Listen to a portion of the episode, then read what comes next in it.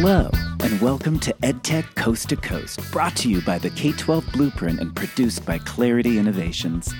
Each month, we talk with EdTech influencers on the vanguard of 21st century teaching and learning. We'll share the latest EdTech information and insights so that professionals just like you can help build a brighter future for students. Today, Clarity Innovations learning experience designer Stephanie Hausman talks with Susie Boss, a long term member of the PBL Works national faculty, Susie works with teachers from all over the world who are shifting to project based learning as a way of engaging students with authentic learning experiences. Susie shares how teachers have shifted their practices to online and hybrid learning and are utilizing project based learning approaches to create experiences that are more connected, more relevant, and more urgent. So, this crazy time that we're living through has caused teachers to really think differently about how they're structuring um, learning for students and with students and alongside students. And I think early on in the pandemic, when teachers had to make like an overnight shift, one of the things we saw happen was kind of going back to traditional practice. Like, let's do something that is kind of quick and easy. And we saw um, fairly traditional practice early on. But I think that uh, that changed pretty quickly um, because doing worksheets and traditional quizzes online is not very engaging. And as you know, if you're not having kids show up or engaging fully in online learning, you've got to do something differently. And so I think um, in the more recent months, we've seen more of a resurgence of um, project-based learning in blended and online spaces because of all the reasons we know, you know, that PBL can be a way to get kids more connected to their learning, to make um, what they're learning about more connected to their lives, um, have them, you know, see the reason to show up.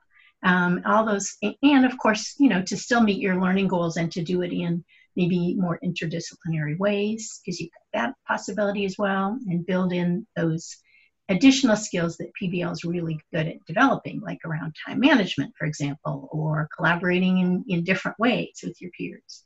I think I'm hopeful as I'm seeing more signs of PBL emerging online. I've been really trying to track examples of, you know, kind of what's happening and um, what good stuff is going on out there. Having to think differently and think about what's best for students, how do we manage this as teachers, and make the most of this experience. I think those are all pushing people to be more creative about the learning experiences they're designing. EdTech Coast to Coast is a production of Clarity Innovations for the K 12 Blueprint.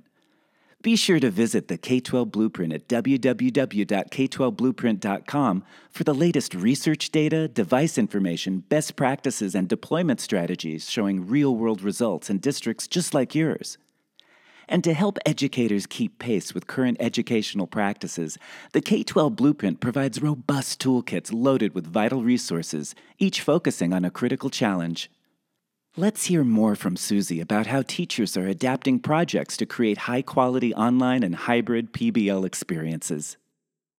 I was talking with one uh, principal of a school in um, uh, Washington State, and they've always done a lot of internships and uh, you know workplace learning experiences and connecting with experts. And they used to always just look locally who's in our community where can kids physically go?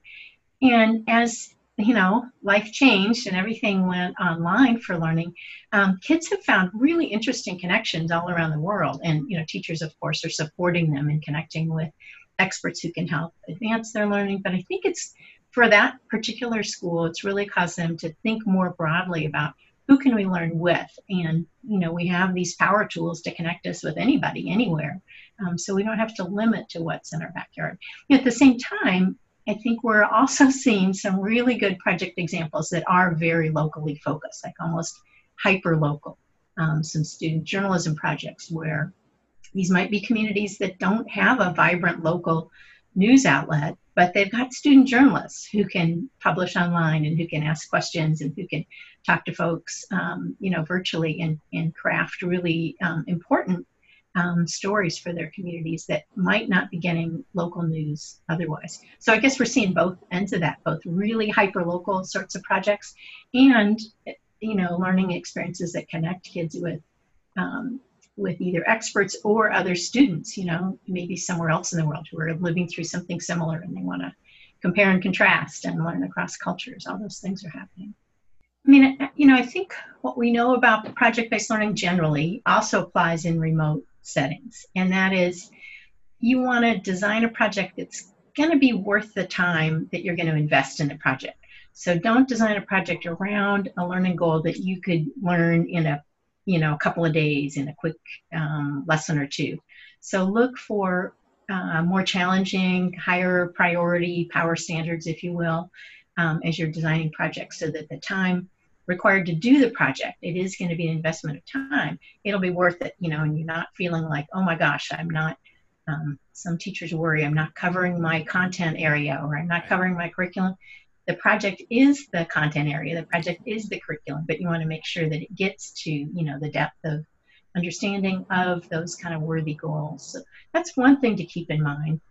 And i, I think the the other one um, you know thinking about what makes for high quality project based learning you want opportunities for kids to um, make decisions have a voice and choice. We often talk about in in pbl design and i think that's really important in generally, particularly now, you know, when kids are um, in different contexts, they're, you know, feeling somewhat isolated. We're hearing from a lot of kids just they're missing the social side um, of being at school. You know, this has been their community and they kind of got ripped away from it. So the more they can have connections with peers in a really productive way, uh, through PBL, whether that's brainstorming ideas together, um, helping teach each other, um, jigsawing content, um, learning in that way, which is a little different than everybody moving through the same right. content, you know, at the same pace. It gives them things to do when they're not all together in the classroom. They can be doing some independent learning and then bringing that back to the community.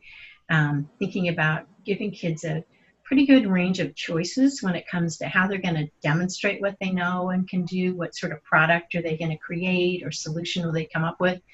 You know, kids are in different situations in their homes. Some have um, access to every technology you can imagine, and others are, you know, happy to get online a little bit, you know, or maybe they're having to share a laptop um, or computer access with other family members, or, you know, sharing internet access, or even sharing a place to, to work and connect.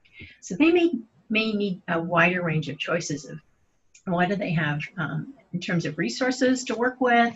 Um, how do they choose to um, kind of present their ideas and, and get their learning out there? Um, so I think those are, and then I think the other thing is you still want, um, even though it's happening virtually, you still want students to share their learning with an audience. So in you know the the old days of a few months ago, that would mean often connecting with a, an audience in real time, face to face. And now we're seeing teachers still connecting kids with audiences, but they might have a virtual town hall, or they might have a guest Skype in or come in, you know, in a hangout um, or on Zoom, um, and students are presenting their work maybe to one uh, decision maker um, who, who would you know be interested in what they have to do. You don't want to give up on those elements of PBL that make it really effective. And I think that idea that this is going to matter to someone besides us, besides the teacher. I'm not just turning this in to check the box, um, but somebody's going to care about it. That's where we get kids really digging in and um, kind of putting their best work forward. So you want to keep those general strategies in mind as you're thinking about how in the world do we do this online. So don't give up on what we know about, you know, good practice when it comes to designing projects. Now let's hear about how project based learning encourages the skills that today's students need so that they are better equipped to tackle the world's challenges. Yeah, it's it's almost like we're all living in one big project based learning experience. it feels that way. it's completely open ended, right? We the answer is not Google. We cannot Google the answer. No, right. and it takes all kinds of specialists coming together, you know, to to solve it. And, and when I've been talking with um, educators in other countries, you know, and, and they'll sometimes ask, well, why should we be thinking about project based learning right now when we have so much, you know, on our plates and so many immediate issues and trying to get them to think about who are the people who are going to get us out of this situation we're in the people who are able to work together to solve problems bring together the best minds collaborate across distances, you know, um, test and prototype and make improvements. Um, we want our adults in the world doing that right now and doing it well and communicating it. But those are the skills kids need to learn so that who knows what challenges are going to be ahead of them in life. Um, are they going to be ready, you know, to step up if, if they've got to um, play a really important role in responding to something challenging in teaching.